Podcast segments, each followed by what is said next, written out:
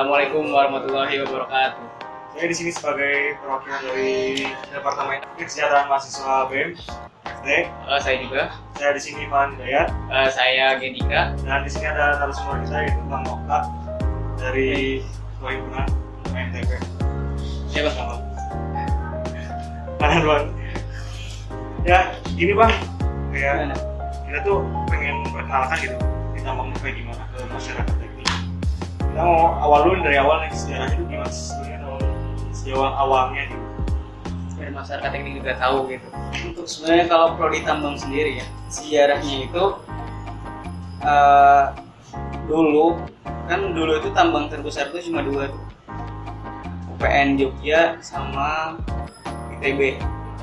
Nah, karena ITB ini terlalu fokus dengan bahan galian logam dan batu baranya, sehingga tidak ada yang memikirkan bahan galian golongan C ya. Bahan galian golongan C, nah di situlah keresahan muncul. Sedangkan kita tahu di Jawa Barat ini sangat banyaklah bahan galian golongan C, andesit, batu gamping dan lain-lainnya. Nah di situlah timbul keresahan orang-orang tambang. Gitu. Makanya pendiri pendiri program studi teknik pertambangan Unisba pun sebenarnya anak-anak dari ITB anak-anak dari ITB yang resah kenapa tidak ada nih yang membahas tentang bahan galian C. Makanya dulu pertama kali teknik pertambangan itu namanya tambang rakyat. Karena itu eh, bahan galian C itu identik dengan tambang rakyat. Makanya dulu nama awal nama awalnya itu tambang rakyat gitu sih. Nah untuk himpunan tambangnya sendiri itu sebenarnya terbentuk sejak awal tambang ada tahun 1979 tetapi sempat vakum vakumnya himpunan itu karena apa? Karena tidak ada mahasiswa baru. Karena dulu awal setelah angkatan pertama angkatan kedua itu nggak ada tuh mahasiswanya.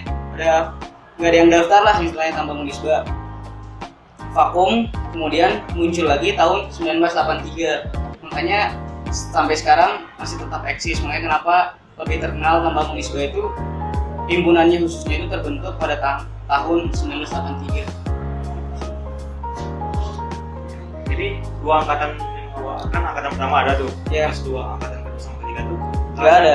nggak ada yang minat gitu. nggak ada yang daftar atau mungkin nggak tahu mungkin zaman tahu. dulu nggak tahu tentang tambang itu apa gitu Jadi kan awal tuh tambang rakyat ya Bang Ino. Iya. Sekarang tuh jadi ke teknik pertambangan.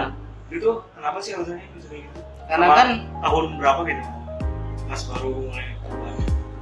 tahunnya sih lupa sih k- kapan jadi teknik pertambangan yang pasti eh, itu berubah itu bersama kalau nggak salah itu bersamaan dengan berubahnya nama fakultas juga dari yang asalnya bahasa Inggris juga lupa sih apa Pak Oh, dari dulunya tuh bahasa Inggris. Iya, kan na- na- nama fakultas teknik kan dulu asalnya bahasa Inggris. Setelah itu berubah jadi bahasa Indonesia, jadi fakultas teknik kan. Mulai dari eh, planologi kan, sekarang udah berubah jadi PWK. Nah sebenarnya ada yang menarik sih sebenarnya dari tambang ini. Kalau teman-teman perhatiin, eh, tambang itu terbentuk terakhir. Yang pertama terbentuk kan PWK. Iya, Iya. Setelah PWK itu terbentuk industri. Ketiga baru terbentuk tambang rakyat Iya. tapi di NPM kok malah kita yang nomor satu Nah, Ah, jadi apa ya? itu sih yang yang uniknya sebenarnya dan sampai sekarang belum belum kejawab juga sampai sekarang tuh kenapa tambang itu bisa jadi nomor satu dan saya pun belum menemukan jawabannya tapi yang nggak tahu jawaban serius nggak tahu ja- jawaban bercandaan ya. Ketika saya tanya alumni alumni yang dulu jawabannya cuma satu. Tambang itu keren sih.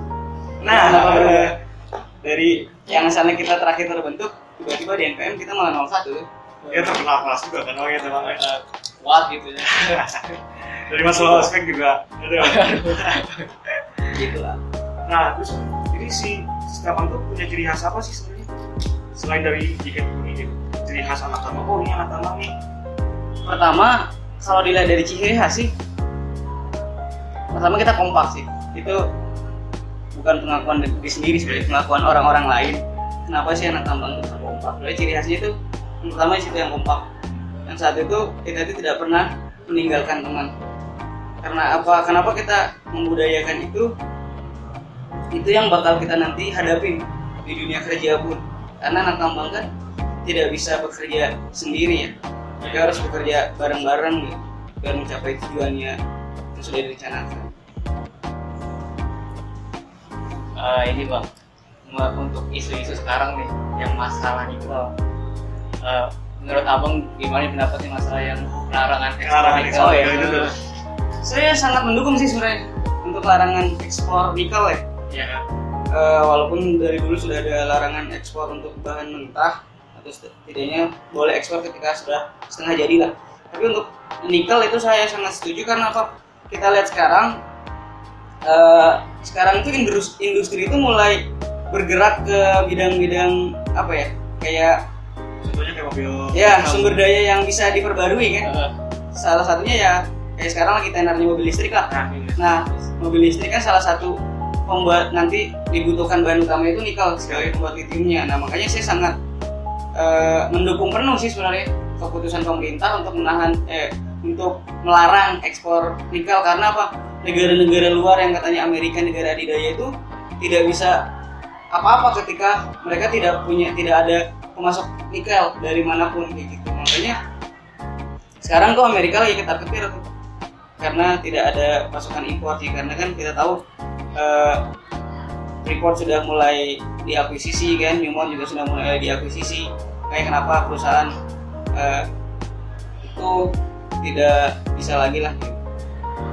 Terus kalau yang ada WTO ya yang protes jadi uni dari uni dari Amerikanya protes gara-gara yang ekspor itu abang gimana? ya mereka wajar-wajar aja sih protes karena mereka yang merasakan kan karena Iya. mereka tidak ada lagi harapan sih sebenarnya sangat membutuhkan. Iya, mereka sangat membutuhkan sedangkan dari kita men-stop itu kan. Oh, Ketika iya. kita stop kerannya ya pasti ada orang yang marah kan. Tapi ya tergantung kita kita mau memberi atau enggak. Tergantung dari pemerintah sekarang kuat nggak nih me- menahan gejolak dari luar. strateginya gitu ya. Iya. Kalau nggak salah itu ada kaitannya sama negara Cina, Jepang yang tiga Tiga negara itu. Oh, ya, Bang. yang penghasil ini apa? uh, Mobil, mobil mobil. itu. Jadi dia tuh kayak saling bersaing gitu bang. Tiga negara gitu. Nah, iya karena saya menurut saya eh, untuk pemerintah ya sebenarnya kita seharusnya jangan sampai terpengaruh dari persaingan negara luar gitu. Ketika kita punya sumber daya yang melimpah gitu ya. Karena Indonesia merupakan eh, penghasil nikel terbesar lah, cukup bisa dibilang terbesar di dunia. Harusnya kita bisa memanfaatkan ini. Kenapa kita lebih bergantung kepada orang lain gitu kan? Ketika Jepang, Cina dan lainnya membutuhkan nikel juga sama untuk membuat meningkatkan mobil listrik mereka kenapa kita tidak berusaha sendiri dengan sumber daya yang kita punya? Artinya itu sih yang ditingkatkan sebenarnya biar kita juga bisa bersaing gitu sama mereka. Jangan hanya kita sebagai supporting dari belakang untuk mereka bersaing gitu. Nah. tapi kita tidak menjadi pesaing juga. Karena ikut campur negara orang lain ya. Tapi kalau kalau bukan kalau nggak salah ada yang pengen dicabut ya bang sekarang itu. Iya, hmm, saya sempat baca itu sebenarnya dari dari siapa? Dari Luhut Binsar Panjaitan kalau nggak salah. Oh, iya. Statementnya mau menghapus itu sebenarnya larangan nikel itu dan saya rasa keliru sih kalau itu sampai dihapus. Yang ada tapi uh, kalau nggak salah sih itu masih persyaratan lupa gitu. Persyaratannya Iya ada beberapa. Saya juga pernah baca ada beberapa persyaratan uh, yang nikel itu. Yes. yang tahu bang pas Almer apa gimana sih dia? Apa sih ya? Smelter. Eh smelter itu. Smelter itu sebenarnya kan itu sudah di sudah ada di aturan aturan juga bahwa perusahaan itu harus punya smelter sebenarnya sehingga nanti ketika barang barang tambang itu diekspor sudah tidak lagi jadi bahan mentah gitu setidaknya bahan galian yang ditambang di Indonesia ini punya nilai lebih untuk dijual keluar gitu. karena ya misalnya kita punya bahan mentah kita langsung ekspor keluar di sana diolah dijual lagi ke sini dengan harga yang lebih mahal kan ya kenapa kita tidak coba mengolah sendiri makanya kenapa perusahaan-perusahaan besar itu diwajibkan punya smelter sendiri untuk lakuin pengolahan Kayak peningkatan kadar juga Pak, ya. Yang Iya. dijual tuh. Tapi ada juga beberapa perusahaan tambang yang nggak mencapai target kan tuh. iya sampai sekarang Newmont salah satu perusahaan tambang terbesar juga belum 100 penuhnya punya smelter sih masih sedang mengusahakan yang punya itu baru Freeport kalau nggak salah dan tambang mana gitu Jadi, Bang, jadi misalnya nih saya tuh orang awam, Hmm. dia juga orang awam, saya bilang ah tambang tuh perusahaan lingkungan sensi. Nah, mana pendapat abang? sebenarnya gini kalau teman-teman pahami eh, ketika berbicara tentang perusak sebenarnya kan ketika perusak itu tidak tidak lagi mengembalikan sebenarnya kan. Sama kayak misalnya ket- ketika teman-teman melihat anak dokteran nih dokteran lagi ngebedah. Nah tapi teman yang teman-teman lihat cuma sebagian gitu cuma ketika proses ngebedahnya saja. Pasti kalian ngelihatnya kok kedokteran serem ya mutilasi orang kayak gitu kan. Tapi karena selama ini kan kebanyakan orang ngelihat anak kedokteran itu secara utuhnya kan setelah dibedah dijahit lagi kan. Ya, nah makanya kenapa stigma itu kedokteran tuh stigmanya memperbaiki kan memperbaiki kebutuhannya sebenarnya kan. Kemudian misalnya ada penyakitnya diangkat itu kan memiliki kebutuhan dia untuk kembali. Gitu. sama sebenarnya kayak tambang ketika kita melihat seluruh prosesnya tanpa melihat hanya sekedar mengkat hanya ketika eksploitasinya tambang gali gali gali gali gali itu teman-teman sebenarnya bisa sadar bahwa ada eh, rangkaian lain dari itu. Ketika misalnya kedokteran kan sebelum sebelum membedah mereka ada tes tes dulu kan yang lain-lainnya kan periksa dulu kayak gini. Sama tambang juga sebelum kita membedah bumi juga kita eksplorasi dulu dan lain-lain. Setelah membedah kan kalau kedokteran dijahit lagi tuh. Nah kalau ditambang setelah eksploitasi timbullah adanya reklamasi kayak gitu. Jadi sebenarnya yang salah itu bukan tambangnya. Sebenarnya yang salah itu perusahaan-perusahaan yang secara sengaja tidak melakukan tidak mempraktekkan good, good mining practice kayak gitu. Sehingga ketika tambang sudah jadi mereka sudah dapat dapat keuntungan ya sudah pergi saja gitu. Jadi sistem reklamasi itu gimana bang? Jadi udah ditambang nih, udah digali, udah Hmm. udah beres semua. Ah, sebenarnya Udah reklamasi atau setengah-setengah gitu, setengah itu udah beres, baru reklamasi setelah sini. di di aturan lama itu tidak diatur tapi di aturan baru itu kita ada namanya jaminan reklamasi nah jaminan reklamasi itu nanti kita bayarkan terus nanti eh, kita bisa uang jaminan reklamasi itu kembali ketika kita sudah melakukan reklamasi nah nanti tergantung dia melakukan dia mau melakukan rekla- reklamasi itu bertahap atau nanti di akhir sekalian gitu. bisa jadi ketika blok ini sudah selesai ditambang ya udah reklamasi aja blok ini gitu nanti lanjut lagi blok ini atau mungkin pengen langsung semuanya direklamasi Tapi itu teh ada pengawasannya gitu bang ada jadi dari pemerintah. Iya dari inspektor tambang itu ada pengawasannya, Mbak. Jadi ketika jaminan reklamasi itu diambil ketika memang sudah dilakukan pengecekan, oh ini bener nggak sih sudah reklamasi? Gitu. Oke yang hukuman-hukuman untuk orang yang yang oknum yang tambang ilegal gitu apa aja sih? Sebenarnya saya kurang tahu sih untuk hukuman jelasnya karena terlalu banyak nggak tahu ya terlalu banyak mafia sih sebenarnya di Indonesia ini. Bukan hanya sekedar mafia tambang gitu. terlalu banyak mafia lah mafia bola mafia ini mafia itu nah itu yang sebenarnya tidak pernah mencuat ke publik kan ketika ini sudah eh, biasanya ya kenapa tidak ada hukuman karena eh, tambang yang terjadi sekarang itu mereka yang sudah mendapatkan izin dari dulu yang tidak mengatur reklamasi. Jadi mau tidak mau ya mereka tidak ada aturan yang mengatur itu gitu. Ketika mereka sudah mendapatkan keuntungan ya udah pergi aja Jadi nggak masa ada, bodoh. nggak ada perjanjiannya gitu. nggak ada. Kayak gitu. Ini sampai ada korban jiwa ya yang masuk itu anak-anak. Kan. So, kalau Iya, sebenarnya kalau masalah berbicara tentang korban jiwa kan kembali lagi ya. Kalau misalnya ada anak-anak kecebur kolam tambang gitu kan, ya salah dia gitu. Kenapa main-main di tempat tambang gitu kan? Ditahu di situ tuh ada kolam bekas tambang, kenapa main-main di situ kan? Sebenarnya itu kembali lagi ke, ti- ke tindakan mereka sendiri sih. Kayak gitu. Jadi sebenarnya kalau kalau kolam tambang itu harus kalau udah beres harus direklamasi kan? Harusnya secara aturannya sih seperti itu. tambang yang tambang besar besaran orang kan saya, saya kan orang ini uh, Kalimantan Hmm. Kalimantan Timur banyak tuh. Tambang-tambang yang di video Siber gitu. Yang sih kapal lewat tuh jembatan itu di- nabrak jembatannya itu besar banget sih kapalnya.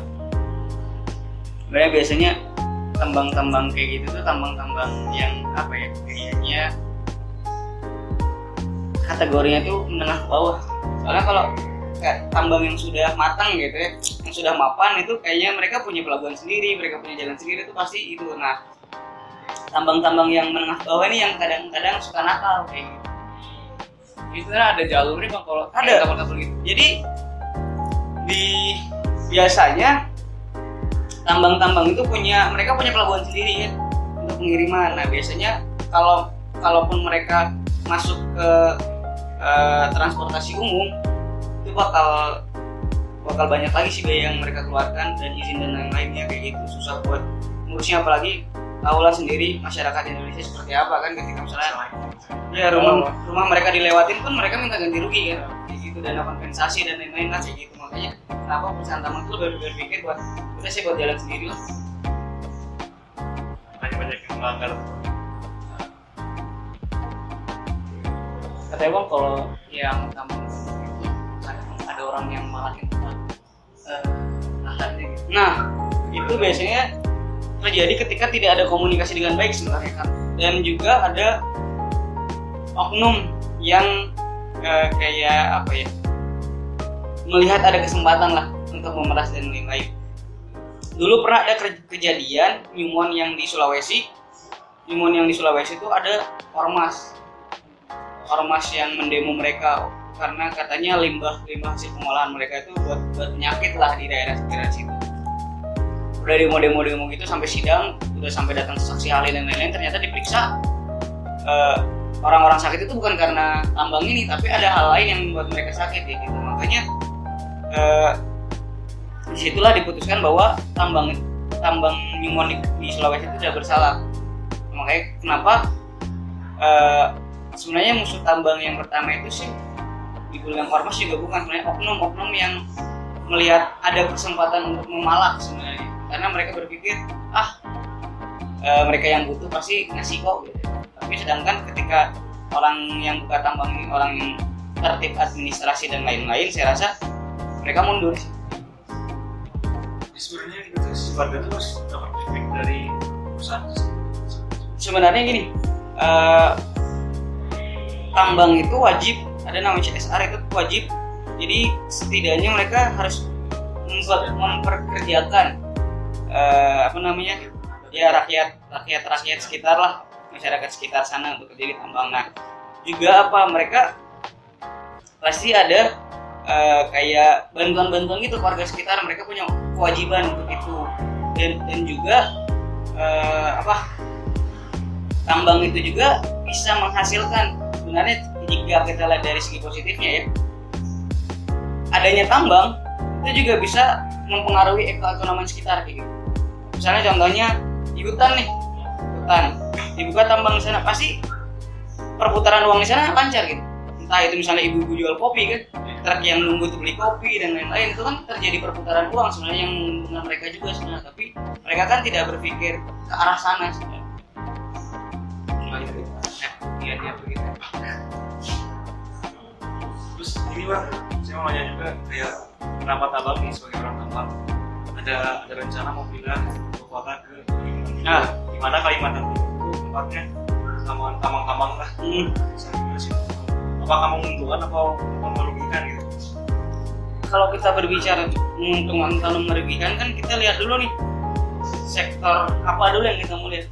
Ketika saya saya sebagai orang yang tertib administrasi orang tambang tertib administrasi dan ingin merubah stigma masyarakat tentang tambang saya menguntungkan bagi saya. Karena apa? Ketika ibu kota pindah ke sana justru tambang-tambang di sana semakin diperhatikan oleh pemerintah yang pertama. Karena lalu lalang mereka pasti lewat sana kan?